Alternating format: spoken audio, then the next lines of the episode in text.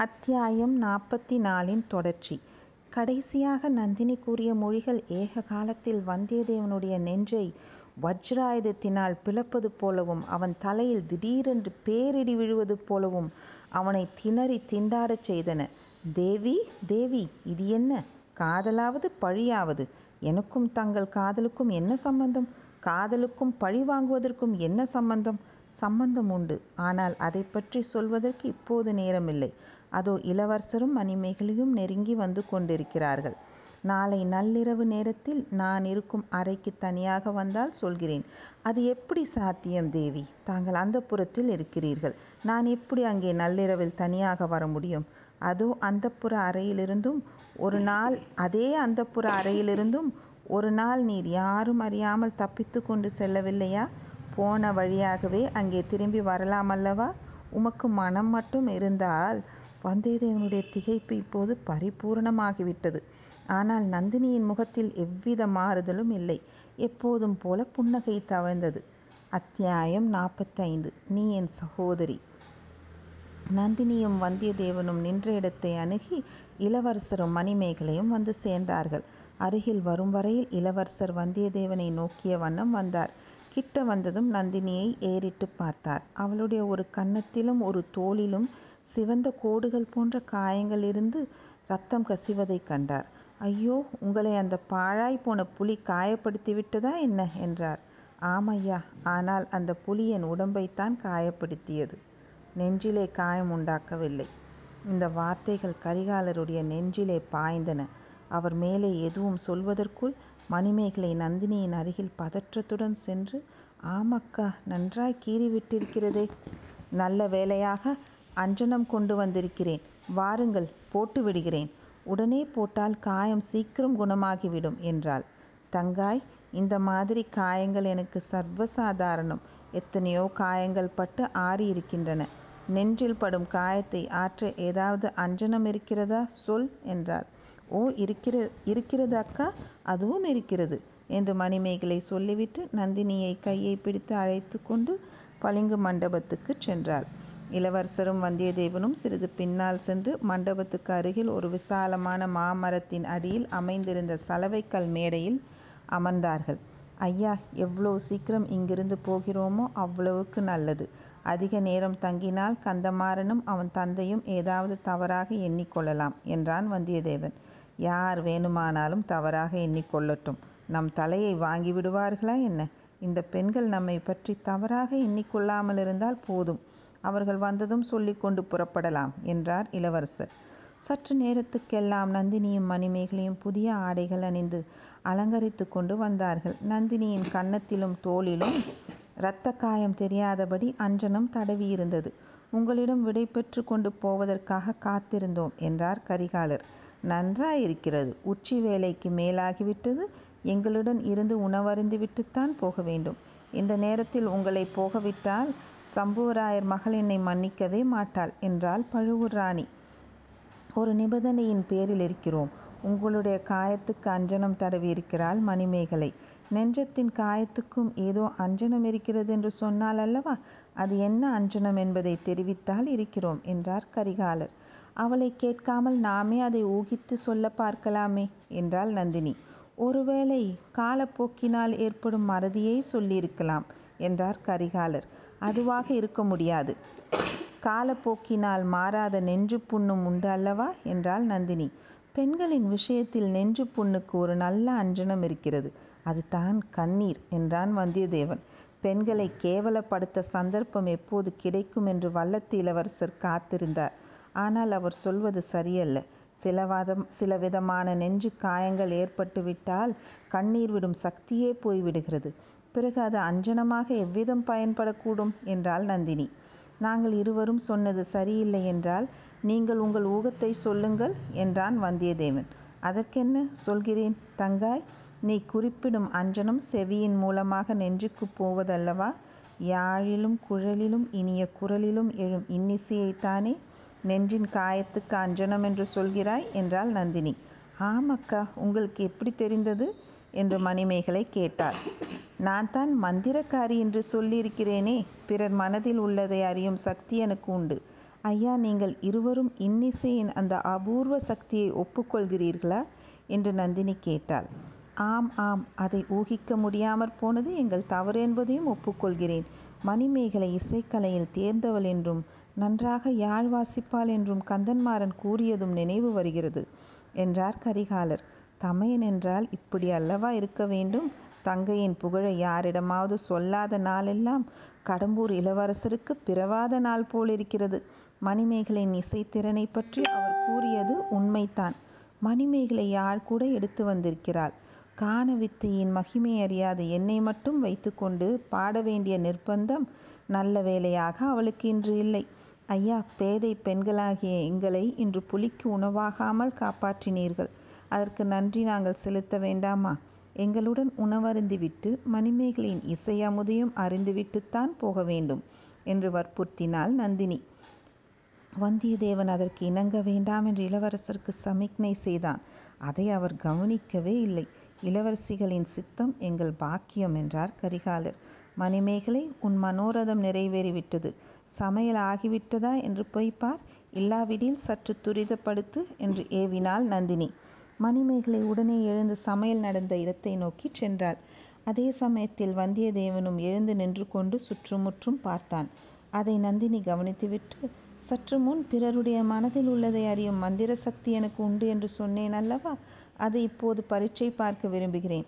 வல்லத்தி இளவரசரின் மனதில் இப்போது உள்ள எண்ணத்தை சொல்லட்டுமா? என்று கேட்டாள். கரிகாலர் சிரித்து கொண்டே சொல்லுங்கள் பார்க்கலாம் என்றார். அந்த புலியை கொன்று இந்த பெண்களை காப்பாற்றியது பெருந்தவறு என்று பச்சாதாபப்பட்டு கொண்டிருக்கிறார். இவர்கள் இருவரும் அந்த புலியின் வயிற்றுக்குள் போயிருந்தால் மிக்க நன்றாயிருக்கும் என்று எண்ணமிடுகிறார். கரிகாலர் மேலும் சிரித்து கொண்டே நண்பா நீ இப்படி எண்ணமிடுகிறாயா? என்று கேட்டார். இல்லை ஐயா அப்படி நான் எண்ணவில்லை. ஆனால் புலியை பற்றியும் இவர்களை பற்றியும் எண்ணியது உண்மைதான். இவர்களிடம் அகப்பட்டு கொண்ட புலி எப்படி உயிரோடு தப்பி பிழைத்தது என்று ஆச்சரியப்பட்டு கொண்டிருக்கிறேன் என்றான். என்ன தம்பி உளறுகிறாய்? புலி தப்பி பிழைத்ததா? மறுபடியுமா? செத்த புலியின் உடல் தண்ணீரில் மிதந்ததே அது எங்கே? என்று இளவரசரும் எழுந்து நின்று கேட்டார்.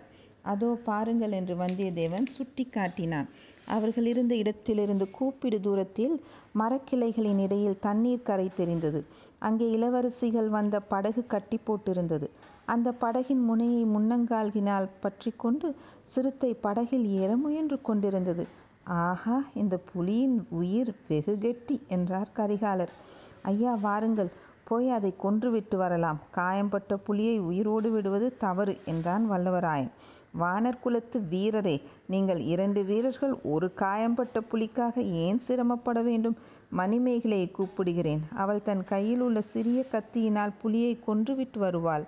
என்றாள் நந்தினி. பார்த்தாயா நண்பா பழுவூர் ராணி நமது வீர தீரத்தை குறித்து அவ்வளவு பெருமதிப்பு வைத்திருக்கிறார். நானும் வர வேண்டுமா? நீ மட்டும் போய் வருகிறாயா? என்றார் கரிகாலர். அல்லது மணிமேகலையை அனுப்பலாமா? என்றாள் நந்தினி. மணிமேகலையை அனுப்பலாம். ஆனால் அந்த பெண் ஒருவேளை காயம்பட்ட புலிக்கும் அஞ்சனம் தடவி பிழைக்க வைத்து கொண்டு வந்துவிட்டால் என்ன செய்கிறது? என்று வந்தியத்தேவன் முணுமுணுத்தான். என்ன யோசிக்கிறாய்? என்றார் இளவரசர். காயம்பட்ட புலியின் தலையை வெட்டி கொண்டு வந்து பழுவூர் அரசியின் காலடியில் சமர்ப்பிக்கலாமா என யோசிக்கிறேன். அப்போதாவது அவர் திருப்தி அடைகிறாரா பார்க்கலாம் என்று சொல்லிவிட்டு வந்தியத்தேவன் விடுவிடு என்று நடந்தான். அந்த மூடன் சொன்னதை கேட்டீர்களா? காயம்பட்ட புலியின் தலையை வெட்ட ரொம்ப வீரம் வேண்டுமா? என்று கரிகாலர் கேட்டுக்கொண்டே சிரிக்கத் தொடங்கியவர் நந்தினியின் முகத்தை பார்த்துவிட்டு பாதியில் சிரிப்பை நிறுத்தினார். அதை பற்றி தாங்கள் அல்லவோ அபிப்பிராயம் சொல்ல வேண்டும்? என்றாள் நந்தினி. கரிகால தேகமெல்லாம் சிலுத்தது. தழத்தழுத்த குரலில் நந்தினி கந்தமாறனிடம் நீ ஓலை கொடுத்து அனுப்பினாய். அதனாலே தான் நான் இவ்விடம் வந்தேன். இல்லாவிட்டால் வந்திருக்க மாட்டேன் என்றார். என் வேண்டுகோளுக்கு இத்தனை காலங்கழித்தாவது மதிப்பு கொடுத்தீர்களே மிக்க வந்தனம் என்றாள் நந்தினி. சென்று போனதையெல்லாம் நீ மறந்து விட்டாய் என்று நினைத்தேன். அதனாலே தான் ஓலை அனுப்பினாய் என்று கருதினேன். சென்றதையெல்லாம் மறக்க முடியுமா ஐயா? நீங்கள் எல்லாவற்றையும் மறந்து விட்டீர்களா மறக்க முடியாது தான். என்னாலும் மறக்க முடியவில்லை. நீ கண்ணும் கண்ணீருமாக நின்று என்னிடம் ஒரு வரம் கேட்டாய். அதை நான் கொடுக்கவில்லை. அந்த சமயம் ஏதோ வெறி கொண்டிருந்தேன். அதையெல்லாம் நான் இன்னமும் மறக்கவில்லை தான். ஆனால் எதற்காக அத்தியாயம் நாற்பத்தி ஐந்தின் தொடர்ச்சி. என்ன யோசிக்கிறாய்? என்றார் இளவரசர். காயம்பட்ட புலியின் தலையை வெட்டி கொண்டு வந்து பழுவூர் அரசியின் காலடியில் சமர்ப்பிக்கலாமா என யோசிக்கிறேன். அப்போதாவது அவர் திருப்தி அடைகிறாரா பார்க்கலாம் என்று சொல்லிவிட்டு வந்தியத்தேவன் விடு விடு என்று நடந்தான். அந்த மூடன் சொன்னதை கேட்டீர்களா? காயம்பட்ட புலியின் தலையை வெட்ட ரொம்ப வீரம் வேண்டுமா? என்று கழுக்காலர் கேட்டுக்கொண்டு கேட்டுக்கொண்டே சிரிக்கத் தொடங்கியவர் நந்தினியின் முகத்தை பார்த்துவிட்டு பாதியில் சிரிப்பை நிறுத்தினார். அதை பற்றி தாங்கள் அல்லவோ அபிப்பிராயம் சொல்ல வேண்டும்? என்றாள் நந்தினி. கரிகாலர் தேகமெல்லாம் சிலிர்த்தது. தழதழத்த குரலில் நந்தினி கந்தமாறனிடம் நீ ஓலை கொடுத்து அனுப்பினாய். அதனாலே தான் நான் இவ்விடம் வந்தேன். இல்லாவிட்டால் வந்திருக்க மாட்டேன் என்றார். என் வேண்டுகோளுக்கு இத்தனை காலம் கழித்தாவது மதிப்பு கொடுத்தீர்களே. மிக்க வந்தனம் என்றாள் நந்தினி. சென்று போனதையெல்லாம் நீ மறந்து விட்டாய் என்று நினைத்தேன். அதனாலே தான் ஓலை அனுப்பினாய் என்று கருதினேன். சென்றதையெல்லாம் மறக்க முடியுமா? ஐயா நீங்கள் எல்லாவற்றையும் மறந்து விட்டீர்களா மறக்க முடியாது தான். என்னாலும் மறக்க முடியவில்லை. நீ கண்ணும் கண்ணீருமாக நின்று என்னிடம் ஒரு வரம் கேட்டாய். அதை நான் கொடுக்கவில்லை. அந்த சமயம் ஏதோ வெறி கொண்டிருந்தேன். அதையெல்லாம் நான் இன்னமும் மறக்கவில்லை தான். ஆனால் எதற்காக ஓலை கொடுத்து அனுப்பினாய்? எதற்காக என்னை இவ்விடம் வரச் சொன்னாய்? என்று கேட்டார் இளவரசர். ஐயா தஞ்சாவூருக்கு தாங்கள் மூன்று ஆண்டுகளாக வரவில்லை. நோய்பட்டிருக்கும் தங்கள் தந்தையை பார்க்கவும் வரவில்லை. அவர் எனக்கு மட்டும் தந்தை அல்ல நந்தினி. ஆம் இளைய பிராட்டிக்கும் தந்தைத்தான் பொன்னியின் செல்வருக்கும் தந்தைத்தான் ஆயினும் தங்களை பார்க்காதது தான். தங்கள் தந்தைக்கு பெருங்குறையாக இருக்கிறது. தாங்கள் வராமைக்கு காரணம் நான் என்று சக்கரவர்த்தியிடம் யாரோ சொல்லியிருக்கிறார்கள். அதனால் அவர் என்னை பார்ப்பதே கிடையாது. ஐயா எனக்கு ஏற்கனவே தாங்கள் செய்த தீங்கெல்லாம் போதாதா? இந்த பழி வேறு எனக்கு ஏற்பட வேண்டுமா? ஆனால் அது உண்மைதானே? உன் காரணமாகத்தான் தஞ்சைக்கு நான் வரவில்லை. அப்படியானால் நான் தஞ்சையை விட்டு போய்விடுகிறேன் தாங்கள் தஞ்சைக்கு வந்து தங்கள் தந்தையின் சிம்மாசனத்தில் அமர்ந்து மணிமகுடம் சூட்டிக்கொண்டு நந்தினி அது ஒரு நாளும் நடவாத காரியம். எனக்கு சிம்மாசனத்தில் இப்போது ஆசை இல்லை. மதுராந்தக தேவன் சிம்மாசனத்தில் அமர்ந்து ராஜ் சாம்ராஜ்யத்தின் மடுமகுத்தத்தை சூட்டிக்கொண்டு ராஜ்யம் ஆளட்டும். ஐயா மதுராந்தகரை தங்களுக்கு நன்றாக தெரியும். அவரால் இந்த பெரிய சாம்ராஜ்யத்தை ஒரு நாளேனும் ஆள முடியுமா? அவனால் ஆள முடியாவிட்டால் அவனுக்கு உதவி செய்ய பழுவேட்டரையர்கள் இருக்கிறார்கள். நீயும் இருக்கிறாய். ஐயா தங்கள் விருப்பம் இப்போது நன்றாய் எனக்கு தெரிகிறது. நான் தஞ்சையிலிருந்து பழுவூர் அரண்மனையிலிருந்து போய்விடுகிறேன் தாங்கள் தஞ்சைக்கு வந்து இல்லை இல்லை நீ தவறாக எண்ணுகிறாய். எனக்கு அந்த எண்ணமே கிடையாது. உனக்கு நான் முன்னம் செய்த குற்றமெல்லாம் போதும். பழுவூர் அரண்மனையிலிருந்து உன்னை துரத்திய பாதகத்தையும் நான் சேர்த்து கட்டி கொள்ள வேண்டாம். ஐயா நாம் இருவரும் தஞ்சாவூரில் இருக்க முடியாதா? அந்த பெரிய நகரில் நாம் இரண்டு பேரும் இருக்க இடமில்லையா? ஒருவரை ஒருவர் பார்க்க வேண்டிய அவசியம் கூட இல்லையே. பார்க்க வேண்டிய அவசியம் இல்லாமல் இருக்கலாம். ஆனால் மனதில் நினைக்காமல் இருக்க முடியுமா? சற்று முன் நீதான் சொன்னாய் சென்று போனதை எல்லாம் மறக்க முடியாதென்று. உன் நெஞ்சத்தில் உள்ள காயத்தை பற்றியும் சொன்னாய் என் நெஞ்சத்திலும் காயம் பட்டிருக்கிறது. என்னாலும் மறக்க முடியவில்லை. மறக்க முடியாமல் இருக்கலாம். ஆனால் மன்னிக்க முடியாதா? நான் செய்த குற்றங்களை இத்தனை காலம் கழித்த பிறகும் மன்னிக்க முடியாதா? நந்தினி நான் மன்னிக்கும்படியாக நீ ஒரு குற்றமும் செய்யவில்லை. குற்றம் செய்தவன் நான். உன்னிடம் மன்னிப்பு கேட்க வேண்டியவன் நான். காஞ்சியிலிருந்து புறப்பட்ட போது கூட உன்னிடம் மன்னிப்பு கேட்டு பெறலாம் என்ற எண்ணத்துடன் கிளம்பினேன். ஆனால் வழியில் நான் அறிந்த ஒரு செய்தி உன்னிடம் மன்னிப்பு கேட்கவே என்னை தகுதியற்றவனாக்கிவிட்டது. கோமகனே தாங்கள் என்னிடம் மன்னிப்பு கேட்பது எந்த வகையிலும் தகுதியற்றது தான். தாங்கள் புவியாலும் சக்கரவர்த்தியின் திருக்குமாரர். நான் பெற்ற தாய் தாய் தந்தையரால் கைவிடப்பட்ட அனாதை பெண். இல்லை நந்தினி நீ அனாதை பெண் அல்ல. தனாதிகாரி பழுவேட்டரையர் என்னை மனமோந்து தம் இளையராணியாக அங்கீகரித்தார். ஆனாலும் அது மட்டுமல்ல நந்தினி எப்படி உன்னிடம் உண்மையை சொல்லுவது என்று தயங்குகிறேன். இந்த பேதை பெண்ணிடம் தாங்கள் எதை வேண்டுமானாலும் தயங்காமல் சொல்லலாம். வழியோடு போகிறவர்கள் எல்லாரும் என்னிடம் ஏதேதோ சொல்ல துணிகிறார்கள். என்னை வம்பு கிழித்து அவமதிக்கிறார்கள். நந்தினி இனி அவ்விதம் யாரேனும் நடந்து கொண்டால் என்னால் ஒரு கணமும் பொறுக்க முடியாது. நீ சொல்ல வேண்டியது தான். அவனை உடனே யமன் உலகுக்கு அனுப்பிவிட்டு மறுகாரியம் பார்ப்பேன். எப்போதும் என்னிடம் தாங்கள் அத்தகைய கருணை காட்டி வந்திருக்கிறீர்கள். பழையாற இளைய பிராட்டி பாட்டியோடு கூட எனக்காக சிறு பிராயத்தில் சண்டை பிடித்திரு இருக்கிறீர்கள். அவர் தங்கள் சகோதரி. நந்தினி நீயும் என் சகோதரி தான். இளைய பிராட்டியைப் போல் நீயும் என் சகோதரி நான் உன் சகோதரன். கோமகனே நான் இன்னொருவரை மணந்ததிலிருந்து என்னை தங்கள் சகோதரியாக பாவிக்கிறீர்கள். அது தங்கள் குலத்தின் பெருமைக்கு உகந்தது தான். ஆனால் சக்கரவர்த்தியின் திரு திருக்குமாரரை மூவுலகும் ஆளும் மூவுலகும் ஆளப் பிறந்தவரை நான் எவ்வாறு என் சகோதரராக கருத முடியும்? நான் சொல்வதை நீ சரியாக புரிந்து கொள்ளவில்லை நந்தினி. உண்மையாகவே நீ என் சகோதரி. மூவுலகும் ஆளும் சக்கரவர்த்தியின் திருக்குமாரி. இதை கேட்ட நந்தினி கலகலவென்று சிரித்தாள். தங்களுடைய சித்தம் குழம்பி இருக்கிறதா எனக்குத்தான் பைத்தியம் பிடித்திருக்கிறதா? தெரியவில்லை என்று கூறினாள். சித்த பிரம்மையும் இல்லை பைத்தியமும் இல்லை. அப்படியானால் இந்த பேதையை பரிகாசம் செய்கிறீர்களா? என்னை பார்த்து சொல் நந்தினி. உண்மையாகவே உன்னை பரிகஸ் பரிகசிப்பவனாக தோன்றுகிறதா? ஐயா தாங்கள் என் முகத்தை பார்த்து சொல்லுங்கள். என்னை பார்த்தால் சக்கரவர்த்தியின் திருக்குமாரி என்று தோன்றுகிறதா? ராஜகுலத்தின் லட்சணம் என் முகத்திலே விளங்குகிறதா? நந்தினி நீ ஐந்து வயது பெண்ணாக இருந்தது முதல் உன் முகத்தை பார்த்திருக்கிறேன். உன் முகத்தில் ஜொலித்த இணையில்லாத சௌந்தரியத்தை கண்டு வியந்திருக்கிறேன்.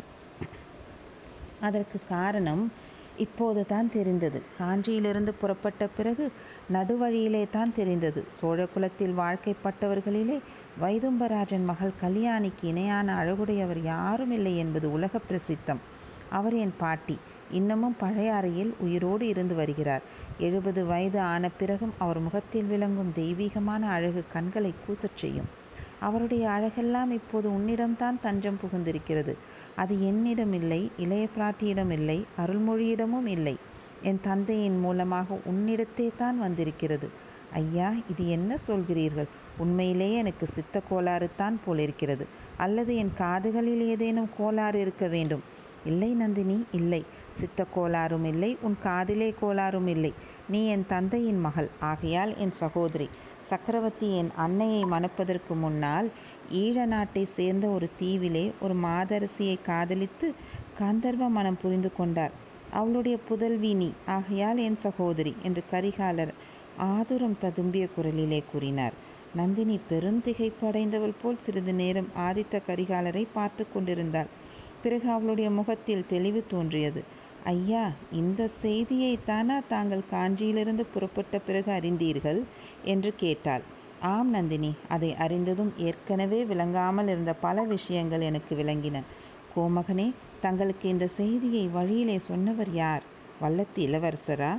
அவன்தான் ஆனால் அவனாகச் சொல்லவில்லை. இளைய பிராட்டி குந்தவை அவனிடம் சொல்லி அனுப்பினாள். ஆஹா தங்களையும் என்னையும் பிரித்து வைப்பதற்கு ஆதி நாளிலிருந்து எத்தனையோ சூழ்ச்சி செய்து வந்திருக்கிறார்கள். இன்னமும் அவர்களுடைய சூழ்ச்சிகள் முடிந்த பாடில்லை. நீ நினைப்பது தவறு நந்தினி. இதில் சூழ்ச்சி ஒன்றுமில்லை. சிறு பிராயத்தில் உன்னையும் என்னையும் பிரித்து வைப்பதற்கு பெரிய பிராட்டி செம்பியன் மாதேவி செய்த முயற்சிகள் எனக்கு புரியாமல் இருந்தன. அதற்கான அதற்காக அளவில்லாத கோபம் அடைந்தேன். அவர் எவ்வளவு பயங்கரமான விபத்திலிருந்து நம்மை தடுத்து காப்பாற்றினார் என்று இப்போது தான் தெரிகிறது. ஆனால் உண்மையை அவர்கள் அப்போதே சொல்லியிருக்கலாம். சொல்லாத காரணத்தினால் உனக்கு பெரும் அநீதி செய்தார்கள். எனக்கும் தீங்கு செய்து விட்டார்கள். போனது போகட்டும். சென்றதையெல்லாம் நாம் இருவரும் மறந்து விடுவோம். மறக்க முடியாவிட்டாலும் மன்னித்து விடுவோம். அத்தியாயம் நாற்பத்தி ஐந்தின் தொடர்ச்சி. ஐயா வல்லத்து இளவரசர் வழியில் தங்களை சந்தித்து இந்த கதையை மட்டும்தான் சொன்னாரா? இன்னும் ஏதாவது சொன்னாரா? என்று நந்தினி கேட்டாள். கதையென்று ஏன் கூறுகிறாய் நந்தினி? உனக்கு நம்பிக்கை இல்லையா? என்றார் ஆதித்த கரிகாலர். தாங்கள் கூறிய செய்தி அவ்வளோ எளிதாக நம்பக்கூடியதா? சக்கரவர்த்தியின் குமாரியாக பிறந்து நான் இந்த கதியை அடைந்திருக்க முடியுமா? இவ்வளோ கொடுமா கொடுமையான துன்பங்களுக்கு உள்ளாகி இருக்க முடியுமா? வந்தியத்தேவன் கூறியது உண்மையாகவே இருக்கட்டும். இது மட்டும்தானா அவர் சொ இது மட்டும்தான் அவர் சொன்னாரா? வேறு ஒன்றும் சொல்லவில்லையா? என்றாள் நந்தினி. கரிகாலர் சிறிது தயங்கிவிட்டு ஆம் இன்னொரு செய்தியும் சொன்னான். நீ பாண்டிய நாட்டு சதிகாரர்களோடு சேர்ந்திருப்பதாகச் சொன்னான். சோழர் குலத்தையே கருவறுத்து விட கங்கணம் கட்டி கொண்டிருப்பதாகச் சொன்னான். அதற்காக பிடியில் மீன் சின்னம் உள்ள கொலைவாள் ஒன்றை நீ வைத்து பூஜித்து வருவதாகவும் சொன்னான். கொள்ளிடக்கரை காட்டில் பள்ளிப்படையின் அருகில் யாரோ ஒரு சிறுவனை வைத்து மணிமகுடம் சுட்டியதாகவும் கூறினான். நந்தினி அதையெல்லாம் நீ இனி மறந்துவிடு. சோழர் குலத்தின் பெருமைக்கெல்லாம் என்னை போல் உரிமை உள்ளவள் நீ. சுந்தர சோழ சக்கரவர்த்தியின் புதல்வி எங்கள் அருமை சகோதரி உனக்கு இதுவரை செய்த அநீதிகளுக்கெல்லாம் பரிகாரம் செய்வது எனது முதற்கடமையாக இனி வைத்துக் கொள்வேன். ஐயா இவ்வளவையும் தாங்கள் நம்புகிறீர்கள் அல்லவா? அப்படி இருக்கும்போது கடம்பூருக்கு வந்து இத்தனை நாள் வரையில் காத்திருந்தே காத்திருந்ததேன்? முன்னாடியே என்னை சந்தித்து பேச ஒரு முயற்சியும் செய்யாதது ஏன்? என் மனதில் ஏற்பட்டிருந்த குழப்பம்தான் காரணம். நம்முடைய புதிய உறவை என் மனதில் நிலைப்படுத்தி கொள்ள அவகாசமும் வேண்டியிருந்தது. எல்லாவற்றையும் விளக்கமாக சொல்ல தக்க சந்தர்ப்பத்தையும் எதிர்பார்த்து கொண்டிருந்தேன். பலர் முன்னிலையில் சொல்லக்கூடிய செய்தியாயது அதிர்ஷ்டவசமாக ஒரு காட்டுப்பன்றியும் ஒரு சிறுத்தை புலியும் இன்றைக்கு அத்தகைய சந்தர்ப்பத்தை எனக்கு ஏற்படுத்தி கொடுத்தன. நந்தினி குறுக்கிட்டு ஐயா காட்டு மிரு மிருகங்கள் பொல்லாதவைத்தான் ஆனால் மனிதர்களைப் போல் அவ்வளோ கொடுமை செய்யக்கூடியவை அல்ல. இது இன்றைக்குத்தான் எனக்கு தெரிந்தது என்றாள். சகோதரி சென்று போனதை எல்லாம் மறக்க முடியுமா? என்று சற்று முன்னால் நீ சொன்னாய். அதை நானும் ஒப்புக்கொண்டேன். மறக்க முடியாவிட்டாலும் மன்னிக்க வேண்டும் என்று கேட்டுக்கொண்டேன். அதற்கு நீ மறுமொழி சொல்லவில்லை.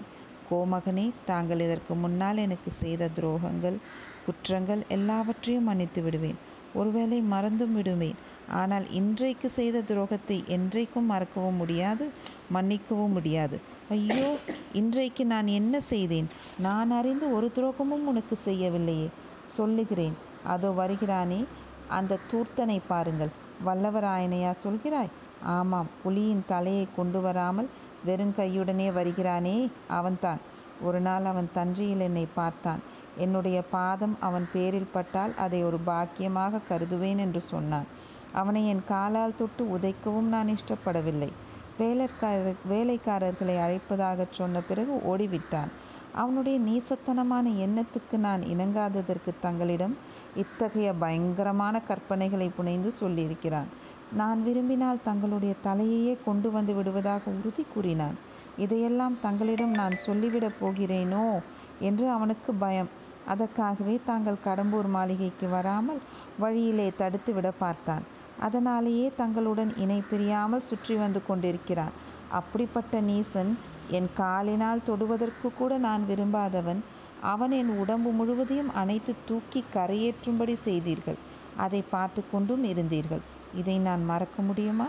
அல்லது மன்னிக்கத்தான் முடியுமா? இவ்விதம் நந்தினி கண்களில் கோபக்கனல் பொங்க கூறி வந்த பயங்கரமான மொழிகளை கேட்டு கரிகாலருடைய தலை உண்மையிலேயே சுழலத் தொடங்கியது. பளிங்கு மண்டபம் ஏரியின் நீர் காட்டு மரங்கள் எல்லாம் சுழன்றன. சற்று நிதானித்து கொண்டு சகோதரி நந்தினி நீ சொல்வது உண்மையாக இருக்க முடியுமா? எதை நம்புவதென்று எனக்கு மெய்யாகவே தெரியவில்லை. வந்தியத்தேவன் அவ்வளோ நீசனாக இருக்கக்கூடுமா? அவனுக்கு இந்த பேதை பெண் மணிமேகலையை திருமணம் செய்விப்பது என்று சற்று நேரத்துக்கு முன்னால் கூட எண்ணினேனே என்றார். ஐயா நான் சொல்வதை மட்டும் நீங்கள் நம்பிவிட வேண்டாம். எப்போதுமே அவசரப்பட்டு தாங்கள் காரியம் செய்து விடுவீர்கள். இந்த தடவை அப்படி செய்ய வேண்டாம். இரண்டு நாள் பொறுத்திருந்து இவனுடைய நடவடிக்கைகளை கவனித்து வாருங்கள். தாங்களே தெரிந்து கொள்வீர்கள் என்றாள் நந்தினி. அத்தியாயம் நாற்பத்தி ஆறு. படகு நகர்ந்தது. வந்தியத்தேவன் ஒரு பக்கத்தில் விரைந்து வந்து கொண்டிருந்தான். மற்றொரு புறத்தில் மணிமேகலை அக்கா உணவு சித்தமாயிருக்கிறது என்று சொல்லிக்கொண்டு நெருங்கி வந்து கொண்டிருந்தாள் கரிகாலர் இருபுறமும் பார்த்துவிட்டு நந்தினி என்னை கடம்பூர் மாளிகைக்கு வர வேண்டாம் என்று தடுக்க வந்தியத்தேவன் மட்டும் முயலவில்லை. ஆழ்வார்க்கடியான் என்னும் வைஷ்ணவனும் அதே மாதிரி செய்தியை கொண்டு வந்தானே. என் தந்தையின் உயிர் நண்பரும் என் பக்திக்கு உரியவருமான முதன் மந்திரி அனிருத்தரும் சொல்லி அனுப்பினாரே என்றார். முதன் மந்திரி அனிருத்தர் தங்கள் தந்தையின் பிராண சிநேகிதர். ஆகையினால் தங்கள் தந்தையின் பிராணனை தாமே அபகரிக்க பார்க்கிறார். தங்களுடைய பக்திக்கு உரியவர். ஆகையால் தங்களுக்கு அடுத்த பட்டம் இல்லாமற் செய்ய பார்க்கிறார். ஏன் ஏன் தாங்கள் வெறி பிடித்தவர் என்றும் தெய்வ பக்தி இல்லாதவர் என்றும் அவருக்கு எண்ணம். தங்கள் தம்பிக்கு பட்டம் கட்டி வைத்து அவனை வீர வைஷ்ணவனாக்கி இந்த சோழ நாட்டையே வைஷ்ணவ நாடாக்கி விட வேண்டும் என்பது அவருடைய விருப்பம். தங்களுடைய தம்பி நடுக்கடலில் காணாமற் போனபோது அவருடைய எண்ணத்திலே மண் விழுந்தது. அத் எதற்காக என்னை கடம்பூர் வராமல் தடுக்க வேண்டிய அவசியம் என்ன? அவர்களுடைய அந்தரங்கத்தை எல்லாம் தங்களிடம் நான் சொல்லிவிடலாம் அல்லவா? உனக்கு எப்படி அவர்களின் அந்தரங்கம் தெரியும்? ஐயா அந்த வைஷ்ணவன் ஆழ்வார்க்கடியான் சகோதரி நான் என்பதை மறந்து விடாதீர்கள். உண்மையாக நீ அவனுக்கு உடன் பிறந்த சகோதரியா? அந்த கதையை இன்னும் நம்பச் சொல்கிறாயா? நானும் அந்த கதையை நம்பவில்லை. தங்களை நம்புமாறு சொல்லவும் இல்லை. அவனுடைய தந்தையின் வீட்டில் நான் வளர்ந்து வந்தேன். ஆகையால் என்னை சகோதரி என்று அழைத்து வந்தான்.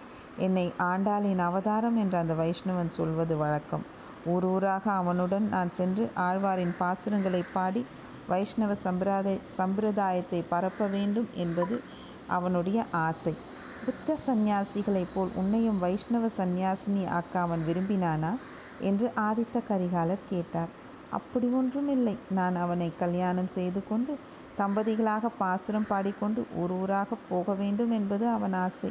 வைஷ்ணவத்தை பிரசாரம் செய்ய நான் பல குழந்தைகளை பெற்று அளிக்க வேண்டும் என்பதும் அவன் விருப்பம். சீச்சி அந்த குரங்கு மூன்றி திருமலை எங்கே? நீ எங்கே? உன்னை அவன் தனக்கு மனைவியாக்க கொள் உன்னை கொள்ள விரும்பினானா? ஐயா என் துரதிருஷ்டம் அது. நான் பிறந்த வேலை அப்படி. என்னை நெருங்கி வரும் ஆண் பிள்ளைகள் எல்லோரும் துர் எண்ணத்துடனேயே என்னை நெருங்குகிறார்கள். கிழவன் பழுவேட்டரையனுடைய புத்தி போன பாட்டில் மற்றவர்களை பற்றி சொல்வானேன். கோமகனே பழுவேட்டரையரை பற்றி என் காதில் பட தூஷணையாக எதுவும் சொல்ல வேண்டாம். அவர் என்னிடம் ஆசை கொண்டார் என்னை உலகமறிய மணந்து கொண்டார். அனாதை பெண்ணாயிருந்த என்னை அவருடைய திருமாளிகையில் பட்டத்து ராணியாக்கி பெருமைப்படுத்தினார். ஆனால் உன்னுடைய விருப்பம் என்ன நந்தினி? நீ அவரை உண்மையிலேயே உன் பதியாக கொண்டு பூஜிக்கிறாயா? அப்படியானால் இல்லை இல்லை. அவரிடம் நான் அளவில்லாத நன்றியுடையவள். ஆனால் அவருடன் நான் மனை வாழ்க்கை நடத்தவில்லை. ஐயா நான் ஏழை குடியில் பிறந்தவள். பிறந்தவுடனே கைவிடப்பட்டவள். ஆயினும் என்னுடைய நெஞ்சை ஒரே ஒருவருக்குத்தான் அர்ப்பணம் செய்தேன். அதை ஒரு நாளும் மாற்றிக்கொண்டதில்லை நந்தினி அந்த பாக்கியசாலி யார்? வேண்டாம் அதை சொல்ல வேண்டாம். நீ யார்? உண்மையைச் சொல். நீ என் தந்தையின் மகள் இல்லாவிடில் என் சகோதரியும் இல்லாவிடில் ஆழ்வார்க்கடியானுடன் கூட பிறந்தவளும் இல்லை என்றால் பிறகு நீ யார்? அதை மட்டும் சொல்லிவிடு நந்தினி. அதை தெரிந்து கொள்ளாவிட்டால் உண்மையிலேயே எனக்கு பைத்தியம் பிடித்துவிடும் என்றார் கரிகாலர். அதை தங்களுக்கு தெரிவிக்க வேண்டும் என்று தான் நானும் விரும்புகிறேன். ஆனால் தங்களுடைய தோழரும் என்னுடைய தோழியும் இதோ நெருங்கி வந்து விட்டார்கள். மறுபடியும் சந்தர்ப்பம் வாய்க்கும் போது அவசியம் சொல்கிறேன் என்றாள் நந்தினி. மிக சமீபத்தில் வந்துவிட்ட வல்லவராயனை பார்த்து பழுவூர் ராணி ஐயா இது என்ன வெறும் கையுடனே திரும்பி வந்திருக்கிறீர்கள்? புலியின் தலை எங்கே? என்று கேட்டார்.